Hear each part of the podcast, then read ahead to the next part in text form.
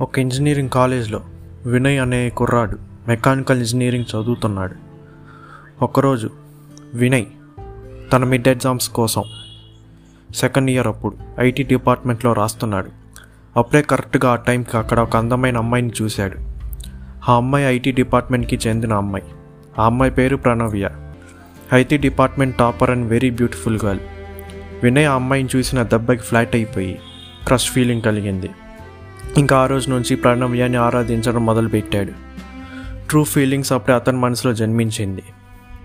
ఇది జస్ట్ ఒక ఎగ్జాంపుల్ మాత్రమే. ఇలాంటి ఎగ్జాంపుల్స్ ఒక వినయ్కే కాదు. ప్రపంచంలో చాలామందికి జరుగుతుంది. ఒక అబ్బాయి ఒక అమ్మాయి పైన ఒక అమ్మాయి ఒక అబ్బాయి పైన. ఇలా. అసలు లవ్ అనేది హే నేను నీ మనసులోకి రావచ్చా? అని చెప్పి రాదు. పర్మిషన్ తీసుకోదు. సడన్గా వస్తుంది. అసలు ఎందుకు సడన్గా రావడం?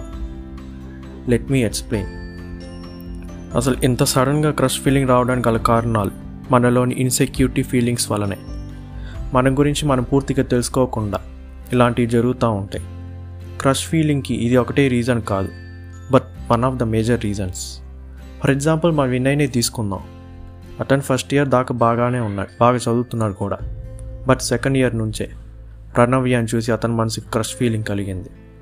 ఆ అమ్మాయి గురించి పూర్తిగా తెలుసుకోకుండా లవ్లో పడ్డాడు.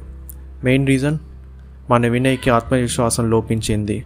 అని తనని ఎవరు ప్రేమించట్లేదని బాధపడి వినయ్ లేని ఒక ఎవరు లేరని ఒక సిం ఇన్సెక్యూరిటీ ఫీలింగ్ ఆ అమ్మాయి వైపు ఆకర్షణకి గురయ్యేలా చేసింది.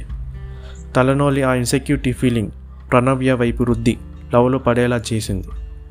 అంటే ప్రణవ్యలో వినయ్ తనకి తాను చూసుకున్నాడు రిఫ్లెక్షన్ అన్నమాట అది లాస్ట్కి వన్ సైడ్ లవ్ కిందకి వెళ్ళిపోతుంది లేరా? డబుల్ సైడ్ ఉన్నప్పుడు ప్రణవ్య గురించి పూర్తిగా తెలుసుకుని ఆ అట్రాక్షన్ వినయ్ తగ్గిపోతుంది.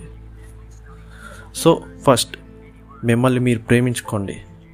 ఐ మీన్ మీలోని లోపాలను తెలుసుకుని సరి చేసుకోండి.